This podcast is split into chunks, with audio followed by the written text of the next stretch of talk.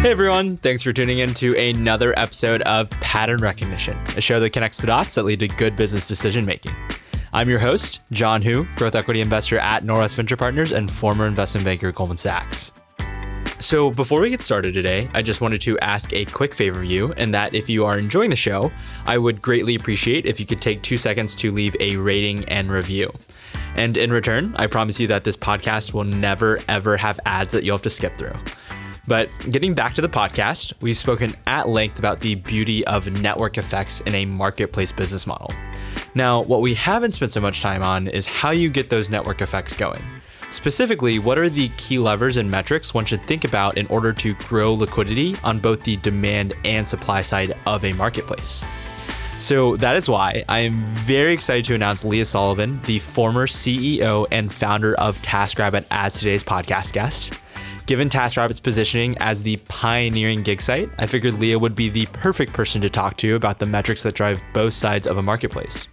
So in today's episode, Leah and I dive deep into a few specific case studies of how TaskRabbit drove step function improvements in both their demand and supply side K P Is.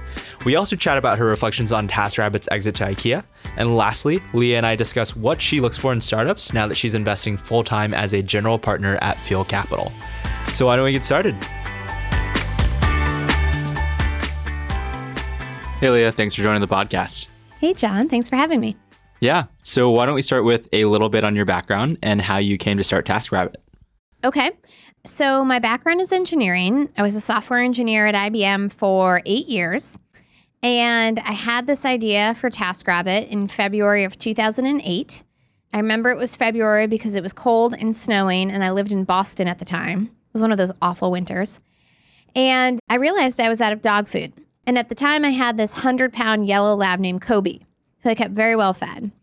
And I thought, there's got to be a good way to get this dog food. I'd called a cab to pick me up, take me across town to meet friends for dinner. This was such a simple problem. Why wasn't there a simple solution? But in two thousand eight, many of the technologies that we take for granted today were very nascent. So the iPhone had just come out four months earlier. There was no app store.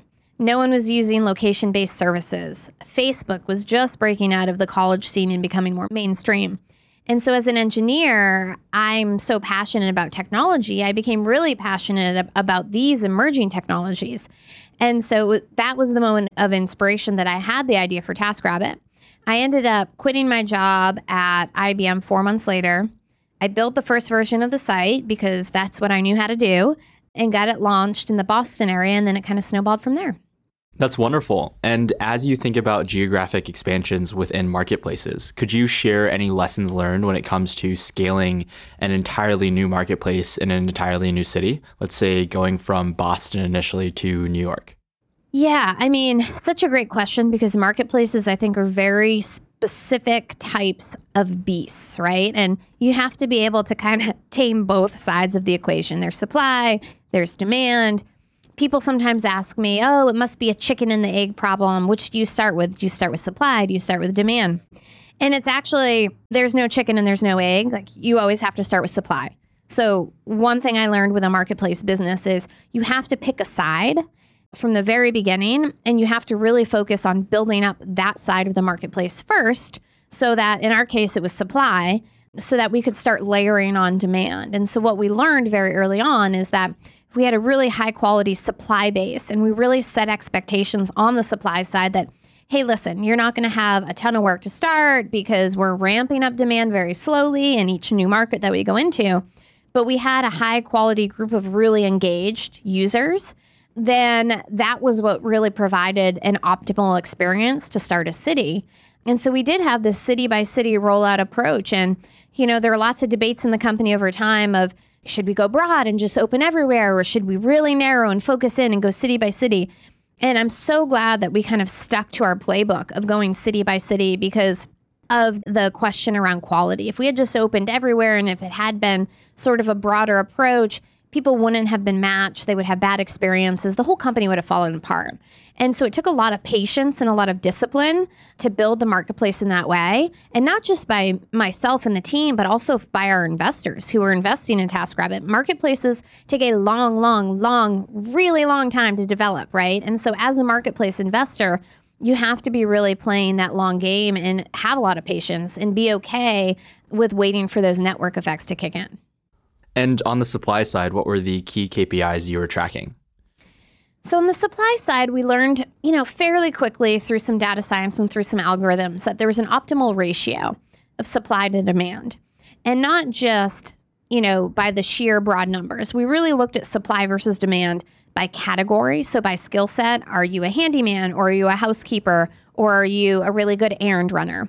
We broke it down by zip code. So not even like just in Boston or New York or, you know, S F Bay. It was by zip code, by neighborhood, and then by time of day and availability. And so we had this huge matrix of how we matched supply and demand. And we had this optimal ratio that there would be five taskers for every single client that came on the platform who wanted a certain job done at a very specific time in a very specific zip code, right?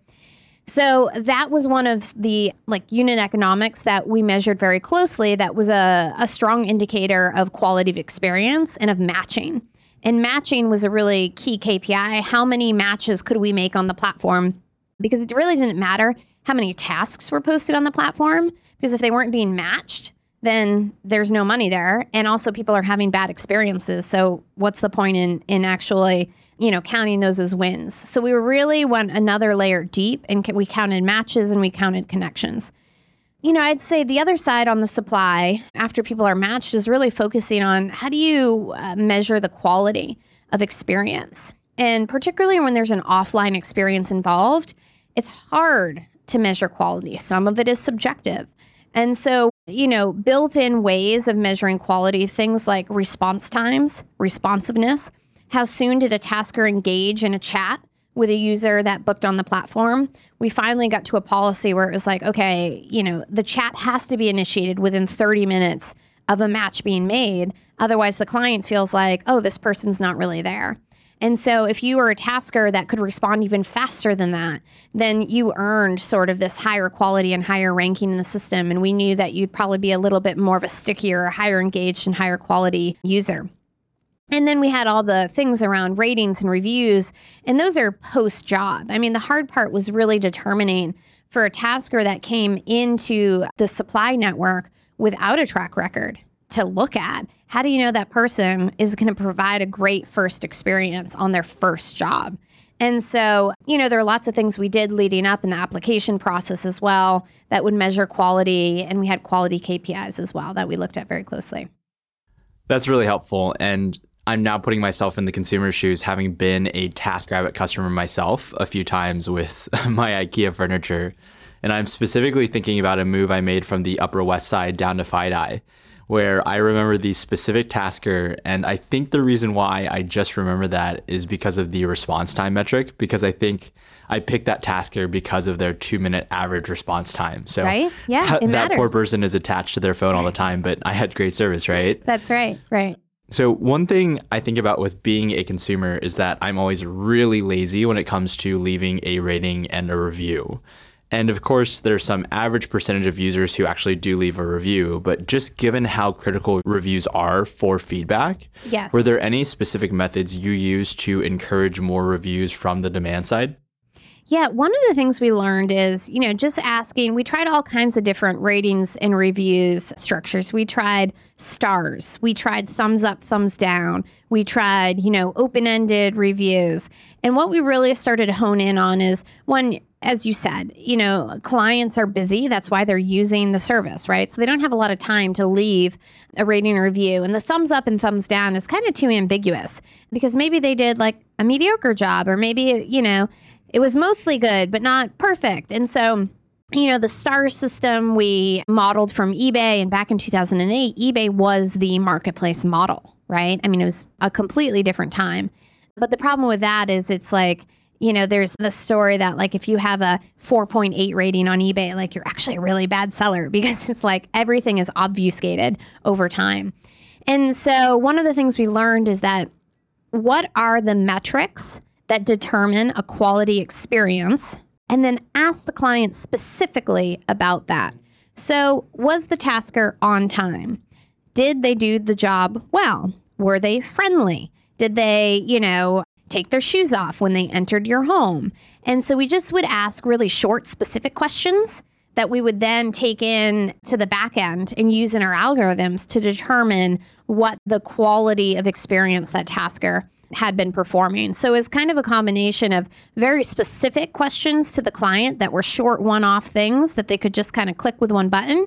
And then we took that and we found patterns in the data science that indicated that a tasker would be a higher quality, a more engaged, experienced user determined by these certain things. That actually makes me think about my last Airbnb experience where I think when they first started, it was just a broad five-star rating. But the last time I stayed in an Airbnb, there were all sorts of breakouts for locations and cleanliness and hospitality. So then on the demand side, I think a lot of founders struggle with sustainable customer acquisition with marketplaces because they're so used to easy V C money that allows them to say, you know, hey, here's twenty dollars if you join my marketplace. So as you think about repeat purchases of extending the lifetime value of your customers, what were some initiatives that you led that helped drive growth there? Well, I think you've kind of honed in on one of the really key metrics about a marketplace is really around cohorts and repeat usage. And the health of the marketplace is really determined not only by supply and quality, but by the client side and whether or not they're coming back. And so I think for us, we had a philosophy around how often we believed someone should be able to post on the platform. And then we had assumptions in our business model that was like, oh, if we could get someone to post, you know, zero point eight percent more times in a given month. Like that was the biggest lever in the entire business model were those cohorts. And so we did a lot of work around that over time. You know, we were never one to discount greatly. You know, from time to time, we would try different things if we were testing particularly, and we wanted to drive a lot of traffic. We wanted to test a certain thing on the site. But I think because my background is engineering and I am very analytical, the unit economics were really important to me. And I wasn't comfortable operating in a way where I felt like the marketplace was upside down. And so every single transaction had to be profitable, had to be making money. And for better or worse, that meant that some categories, things like deliveries, which were not profitable as a single transaction. I don't know if they still are right now, but we'll see. Right? I mean, that's the question. Yeah. You have to be really, really, really good at batching a lot of things together at once to make that work. And that's just not where we decided to focus, right? And so we cut off that whole portion of the business and just said, like, it'll happen. People can pay for deliveries, but they're going to be super expensive, and it's not something we're focused on. So we made a lot of choices around, even though deliveries, I mean, maybe they're high repeat usage, but not high enough for the cohorts to really drive the overall business. So we looked at things, what are other categories that are high repeat usage? Things like house cleaning, things like handyman services. You know, we looked at when people might have life events. If they're moving or getting married or having a new baby, there are things associated and services that are associated with those life events that happen around the home that we could then drive repeat usage and users coming back again and again. So it was a huge area of focus. It was the number one lever in the entire business model. And so when I look at investing in marketplace businesses, you know, one of the things that I'm really focused on are what are the cohorts telling you over time? How sticky are they? And how can you, you know, if you change the repeat usage by like five basis points, like how does that affect the overall business model? And I think, you know, having that sort of analytical mindset around a marketplace business helps bring it to profitability faster. Yeah. I really like the broad platform that TaskRabbit offers in the sense that if you have some sort of verticalized marketplace, let's say wedding planning is the first thing that comes to mind. I would Did hope you say least, wedding planning? Yeah. That was the, the first thing that comes I, to mind. Are you getting married soon? I'm, I'm not. But I was just thinking about something that has hopefully only one time in your life, right? I see. So I see. In terms of extending the L T V, yeah. Maybe even something like candy, right? Which I think struggled eventually in an exit. But even then it was only when you needed house cleaning, which is still relatively regular. But I think there's a real ability for a broader platform that you can do your hand, uh, your cleaning, right? But then at the same time, like maybe I need like a photographer for my wedding. And so I, the I really problem, like right, with these high usage categories on the flip side is that there's a lot of gray market. So if you find someone that you love, that's a house cleaner, yeah. like you're more apt to take them off the site. And so for us, we had to focus on a broad range of categories, which actually helps sort of subsidize the gray market. That's going to happen in any marketplace business. Yeah. And, you know, of course, you need to create enough value on the platform for people to want to stay and continue to book that same house cleaner on the same platform, right? But um, you have to make it super, super simple for them. But having a more diverse set of categories that we're able to offer, I think also gave us a little bit more flexibility in the model. That's great. I love highlighting the gray market there. I actually had Stefan Casriel, who runs Upwork now, talk about what he calls this concept, which is circumvention. And you really have to create such a value proposition, especially around trust and safety, yeah, in order for someone to not, you know, poach someone and go offline and say, hey, just text me and we'll do this one off and be cheaper. Right. So then with that, as I think about my personal experience using TaskRabbit, I mentioned IKEA furniture, which parlays well into this question, which is exiting to IKEA, right? And oftentimes, although I don't like this to be the goal, an exit is eventually some sort of goal for a business, and that's my job as an investor is to think about it. It is when you take venture money. It is, right? Yeah. And so as you think about the exit to IKEA as one of the key shareholders at the time, what were some lessons learned there that you'd like to pass on? You know, the acquisition to IKEA was born first out of a partnership. So I think one of the things I learned was that having already established a valued relationship, showing the value we showed, you know, in their London store that we were able to increase revenue and drive more sales if they had taskers in the store actually offering the assembly of furniture. And so, you know, that's really how the conversation got started. And then, of course, we talked to other potential buyers at the time as well, but they were more cold start conversations, right? And so I think one of the things I learned, you know, people would always tell me companies aren't bought, they're sold, or the other way around. And it was like, I didn't really understand that until I was actually in the process, right? And I had IKEA, who really understood our value add and our value proposition. We also had a lot of shared values as two companies that would be coming together. You know, they have a lot of values around sustainability. They're very mission driven. And TaskRabbit, you know, had a strong mission and values as well around creating sustainable work for people and flexibility in their lives. And so, you know, having those shared values overlap also helped as well.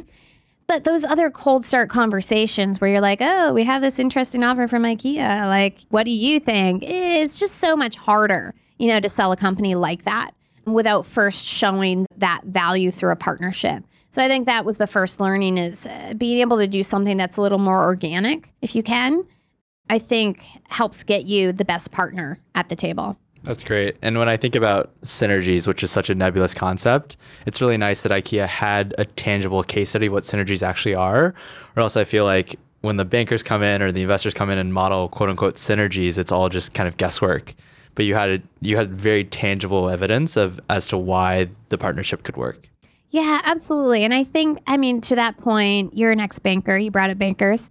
I mean, I'm not sure I would have like done the whole banker process again. It was kind of brutal, and it kind of made everything more complicated. Yeah. And so, and in the end, it was the relationship that we had already created with IKEA that made the most sense. And you feel like not having the banker there, would you still have maximized your value to the last dollar? I mean, one hundred percent, because we were the ones that actually maximized it in the end. Yeah. yeah, just based on the process, right? So I think that made it a, a tough process. It's just like another cook in the kitchen that I'm not necessarily sure is needed every time. Yeah, no, I would strongly agree with that. I mean, it's a little bit self-serving now that I'm on the investor side of the table. You yeah. know, you don't need yeah. to hire a bank to maximize value. We'll we'll give you a good valuation. But no, I, I totally agree with that from a very genuine perspective. Yeah. You mentioned values. So values is something that I'm very keen on, thinking about culture and how do you be really intentional about that. So I think oftentimes first-time founders look back and they say, wow, there was a ton of cultural debt from this and this just because I didn't know. So I'm curious, were there any lessons learned in terms of thinking about values, thinking about building a culture and being really intentional about that? Yes. So I think we did a lot of things right at TaskRabbit, but there's always room for improvement as well. And feel free to talk about the right things as well. Yeah. I mean, I think the things that we did right were, one, from the very, very beginning, you know, the time we were five people, ten people, twenty people, we at least once a year in the early days would do a full team gathering and talk about mission, vision, values and recheck, are these the same values that we had last year? You know, is this the same mission? Is this the same vision? And we do it all together as a team. And that was easy to do when we were under twenty people. As you grow and scale, that becomes harder and harder. But I think because we had established such a strong foundation around what we stood for, it really did attract the right people on the team, because those new team members wanted to be a part of something that was bigger than them and that they felt was important. And so, you know, we did that right. And I think that just came from a very genuine place for that core team in the beginning. I think we also did a decent job, and of course we can do more, but just around driving diversity of cultures, of gender, of ethnicity across the team as well. And I think, you know, being a female technical founder and C E O in Silicon Valley gave me a unique perspective on that. And I was willing to work maybe a little bit harder to find team members that did bring cultural diversity in their views and perspectives and values as well. So I think that made for a really strong team. You know, the things that, as I look back, I wish that I had done better is sometimes I felt like, you know, the culture that was created was very collaborative, very friendly, very familial, and almost maybe too familial, too family-oriented, in that sometimes I felt like, are we working hard enough? Are we working fast enough? Are we a well-oiled machine? Are we a high-performance team? Or are we like this family that's like super happy about working together and changing the world and all those nice things? But like sometimes I felt like the business case needed to be made in a way that resonated with more of a high-performance culture rather than a familial culture. And so that was a tough balance, because people really liked working together and really liked being a part of and on this team. But sometimes it was really hard to like drive the team to excellence, you know, because you're balancing sort of the sensitivity and that familial feel. That's a really good point, because I think at the end of the day, it's really hard to tell one of your best friends to do something and say, you know, we need this in like the next ten minutes, right? So you mentioned my next question for me, which was just being a female technical founder here in the Bay. I was looking at a diversity report the other day. It's still less than ten percent of V C funding goes to female founders. When you cut that by color, it's even worse. I think it's less than two percent less goes. Less than two percent, yeah. Like women of color, I mean, just in general, Black or Latin backgrounds. Mm-hmm. So what are specific and actionable ways that that can change? Like what can I as an ally or even you do to really bridge that gap? Yeah, I mean, one, I love that you use the word allies, is because we need allies. And when I say we, I, you know, I'm talking about myself and sort of coming from my own experience. I think that we're finally getting to a point in the conversation that it's not just women, it's not just people of color that are talking about this, that we do have allies and that we're, you know, banding together people, particularly I think in the upcoming generation. For them, this is utmost importance. It's not just something that is brought up once in a while and not talked about. And so I think that's really important. I think that you can't be what you can't see. And so you need role models through the entire path of your career that are going to inspire you, that are going to motivate you and drive you. So what that means is, if we want to have more female founders, more underrepresented minority founders, we have to make more of those founders successful. And to do that, we need to have more women and more underrepresented minorities writing checks into companies that resonate with them. Because companies that resonate with me are going to be very different than companies that resonate with someone else, some other investor. I'm going to find value. I'm going to connect with founders in a different way than an investor that maybe has been running a fund for twenty plus years. And so we need to have more diversity in people that are making decisions around where the money goes. And then I think along the way, we need to just do everything we can to support and ensure that the companies that are getting funded, that are role models, continue to be successful. And so that might mean, you know, rolling up your sleeves a little bit more and helping extra and, you know, going that extra mile to make sure that they can continue their path. Startups are really hard, right? Like they're so fragile and they can fail at any given moment, any given second, for reasons that don't even make sense. I mean, particularly being on the investing side now and really understanding more about the ecosystem and how decisions are made. I mean, some of it is so serendipitous. You don't have a lot of control as a founder on what happens, you know, to your company some of the time. And so as an investor, I think we need to do everything we can to be those allies and to just go the extra mile for those founders that we do fund, that we feel like can be role models in the industry. That's wonderful. And I think that's a good segue into the current chapter you're exploring as an investor. So we'd love to get some background there on Fuel Capital and what you're doing there. Yeah. So Fuel is about six years old. Fuel was founded by my partner, Chris Howard, who spent some time at Ignition Partners up in Seattle, and he started their initial seed program. Prior to that, he was in marketing and brand and advertising. And so we have very complementary backgrounds and skill sets. He's from the West Coast, I'm from the East Coast, and I grew up software engineer, math, computer science, and then spent ten years as an operator with TaskRabbit. So Chris raised two funds on his own, a twenty-five million dollars fund, a forty-five million dollars fund, and then I joined Fuel two years ago, and we raised a third fund together, which is a seventy-five million dollars fund. We like to get involved when companies are raising that first institutional seed round of funding.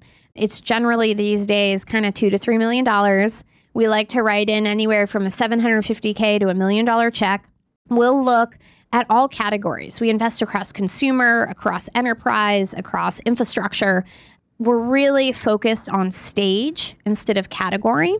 And then Chris and I, you know, have such a nice overlap. I think he has an amazing track record on the infrastructure side. I have a lot of operational experience on the consumer side, but with my background in engineering, I can kind of look at the technical deals in a different way than he does, and he can look at the consumer deals in a different way than I do. So it's just the two of us, and we love working together. It's been a lot of fun being on the investing side. As I look back, my favorite time at TaskRabbit was when we were under twenty people and just kind of trying to figure things out. And so I get to relive that now over and over and over again throughout the Fuel portfolio. That's great. And then let's talk about competition. The seed market has never been hotter. There are a ton of really great seed funds out there, Fuel included. So how do you think about differentiation? Well, a couple different ways. So one, you know, one thing that I've learned in building my own company is that the people really matter. The people in the company matter, and your investors really matter as people. I think people over brands matter. And so, you know, there really is no other seed fund that looks like Chris and I, right? An operator, an investor, a female, you know, and Chris, you know, coming from his experience at Ignition. And so we have a lot of shared values as well of how we want to work with founders and how we show up for founders. We have sort of the saying that we're in your corner, not in your kitchen. And I think that kind of perfectly describes both Chris and I, because, you know, we're there to support our founders. We're often the first texts, you know, at ten p.m. at night on a Sunday when, you know, they're prepping for a board meeting and want to run something by us.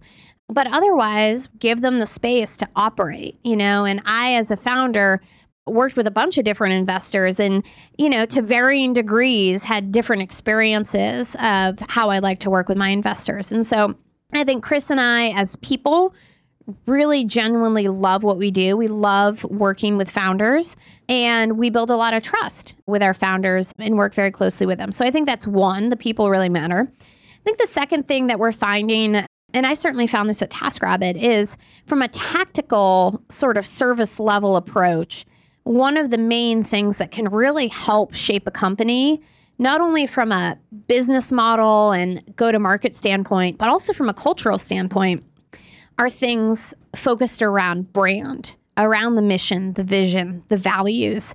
What is the personality of the company and of the brand? And what customers are you going to market and are you attracting? And what team members are you attracting as well? And so we brought on Jamie Vigiano, who worked with me in marketing at TaskRabbit, to be Fuel C M O. And she works now directly with our portfolio in helping them, you know, with their branding, their positioning, creating brand books early on, and their go-to-market strategies from a marketing perspective, storytelling.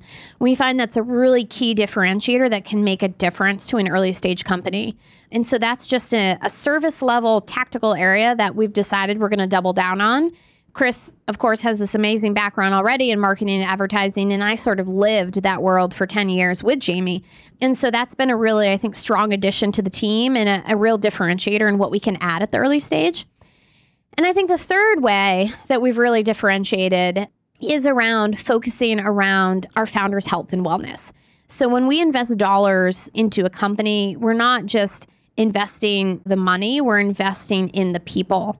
And we're not just writing that check, but we want to make sure that our founders are set up in a healthy, sustainable way to build their businesses. And again, this doesn't only affect them and their health, but it really sets a tone for the culture and people that they're going to attract to their companies. And so one of the key initiatives that we've launched for Fuel is this concept called Refuel, where we're doing events for founders, for entrepreneurs, for co-investors as well, you know, regularly that want to get together. And, you know, typically you have these, you know, dinners and networking opportunities that involve drinking and alcohol. And that's kind of like the normal thing, which is fine, which is great.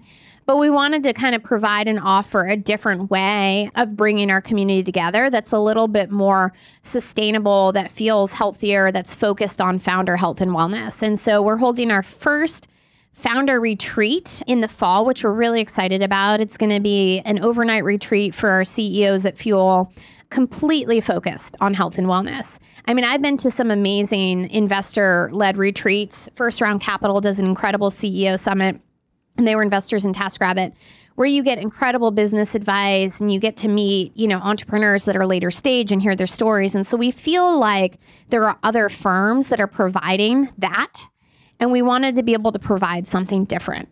And so that's another area that we've doubled down on. I really love that. That's fantastic. And I think there's this hustle mentality, right? That you have to work. I mean, the Chinese term is nine nine six. You're like nine to nine, six days a week. And that's just wholly unsustainable. And I can tell you that from being a former banker myself, right? Right. And yeah, I think that's a really wonderful perspective. I mean, everything that you said there just around differentiation. So brand, starting with brand, which was the second thing and what Jamie's working on. I mean, I would guess that oftentimes most seed founders are pretty product or engineering focused, right? Yes. And nowadays, I mean, it's just so critical that, especially on the consumer side and increasingly the enterprise side, that people are aligned and, and tied into the vision of the brand, and setting that intention from day one, I think, creates an entirely new level of authenticity and intention. Yes. That consumers really like. It does. And, you know, it's not something that came natural to me as a founder. And because I was a technical founder as well. I was an engineer, and I didn't realize the importance of brand, of storytelling, of what is the go-to-market, and actually how that all ties together, not just for the business, but for your team and the culture that you're setting too. Yeah. And so that was a huge lesson learned in the decade at TaskRabbit that we're now applying to our early stage companies. That's great. And then right now, what are you focused on? Maybe talk about a recent investment you made and why. Yeah, so we just are starting to deploy out of the third fund. So that's really exciting. We've done four deals out of there. One of them is this incredible female founder from the L A market. And it's a company called Style Row, which is a SaaS marketplace business for designers. So she herself, her name is Erin, is a celebrity designer down in the L A market, mostly focused on architectural firms, hotels, more B two B and enterprise type design work. But she's had an incredible career on her own, twelve years in the design industry, but always felt like she wanted to start a tech company. And she had this software in her head this whole time that she finally just got built and she launched it. And we really love working with her because she has such an incredible perspective on the business and on the market. And she's been there in the trenches and she's lived it, and she's created a solution to a pain point that she has felt in her own life. So she is what we like to call purpose built for this particular opportunity. That's something we really look for in our founders. And so she's at Style Rose, one of the first deals that we have done out of the third fund. So we're excited about that.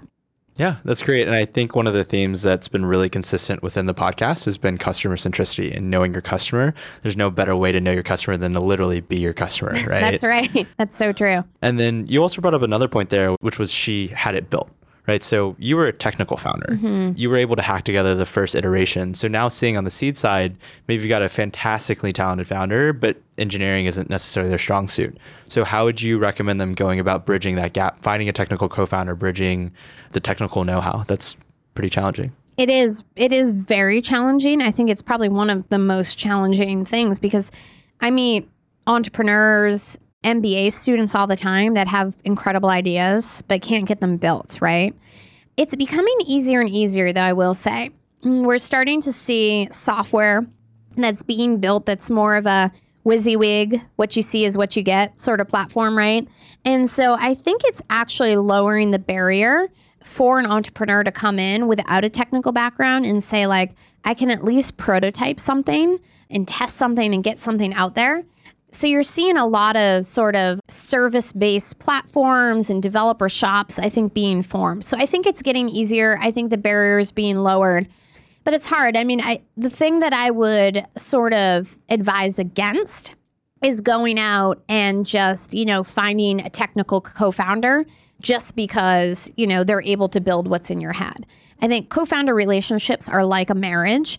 And so being able to really be in the trenches with someone, you know, in a really authentic, deep way takes time. And it takes, you know, having built an experience in a relationship together. And so I think you can always hire engineers. You can pay engineers with equity. You can get creative, right, about finding people to work with you.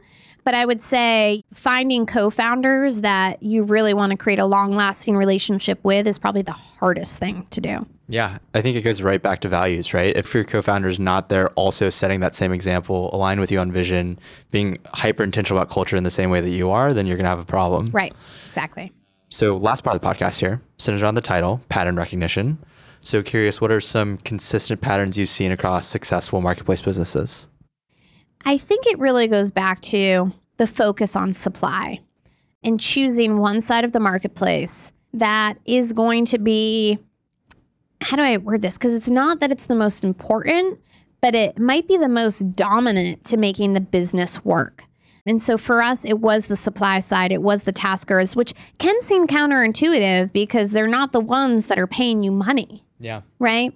So I think in any marketplace business, you've got to really understand your supply and demand and really understand who you're building for. And that may not always be who is paying you money.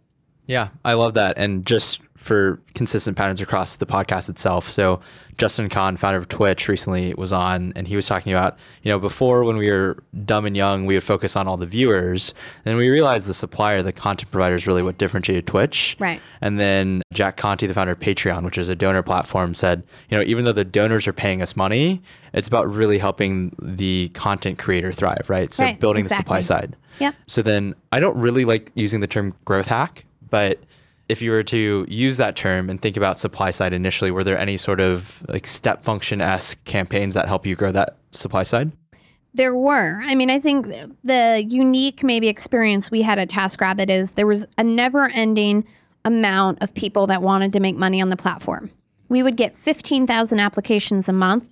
And at our best at the time, we could pick three thousand. That was the most we could process to keep the supply quality high enough. You know, we had this initiative one time, I remember, called TaskRabbit three thousand, where it's like, we are going to onboard three thousand taskers this month, and we've got to automate a bunch of stuff, and we've got to just make it work to scale. But prior to that, we were onboarding under one thousand. And so it took a lot of automation. It took a lot of technology to be built. It took things like, how do we natural language process an application, an open-ended application, and then use N L P to determine if this tasker is going to be a good communicator and in turn be a good, provide a high quality experience as well, because communication was really, really key in the tasker community of providing a great experience. So we had to get really creative and clever and smart about how to automate that. But that TaskRabbit three thousand initiative was a huge step function change for us. And so then as you think about your own personal decision making, are there any mental models or patterns that you follow? This may not answer the question, but I'm a balance of analytics, and then I'm very comfortable trusting my own gut instincts. I'd say I'm eighty percent analytics, and that last twenty percent, I'll just go on gut.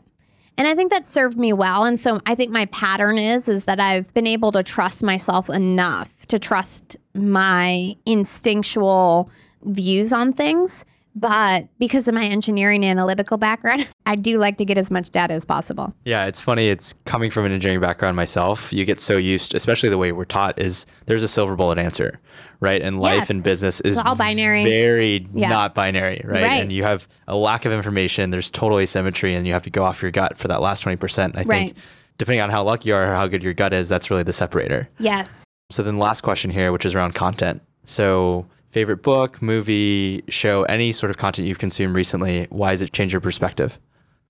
Well, something that actually was incredibly pivotal to me in deciding to take the leap and start this company is a book that Jessica Livingston wrote like ten years ago. But I still refer back to this book all the time, called Founders at Work. And I was working at I B M in Boston, didn't know another entrepreneur, like was not surrounded by entrepreneurship. But I read this book and I had the idea for TaskRabbit. And it made me realize that there were other people out there in this world that, you know, were doing things that at the time I could only dream about.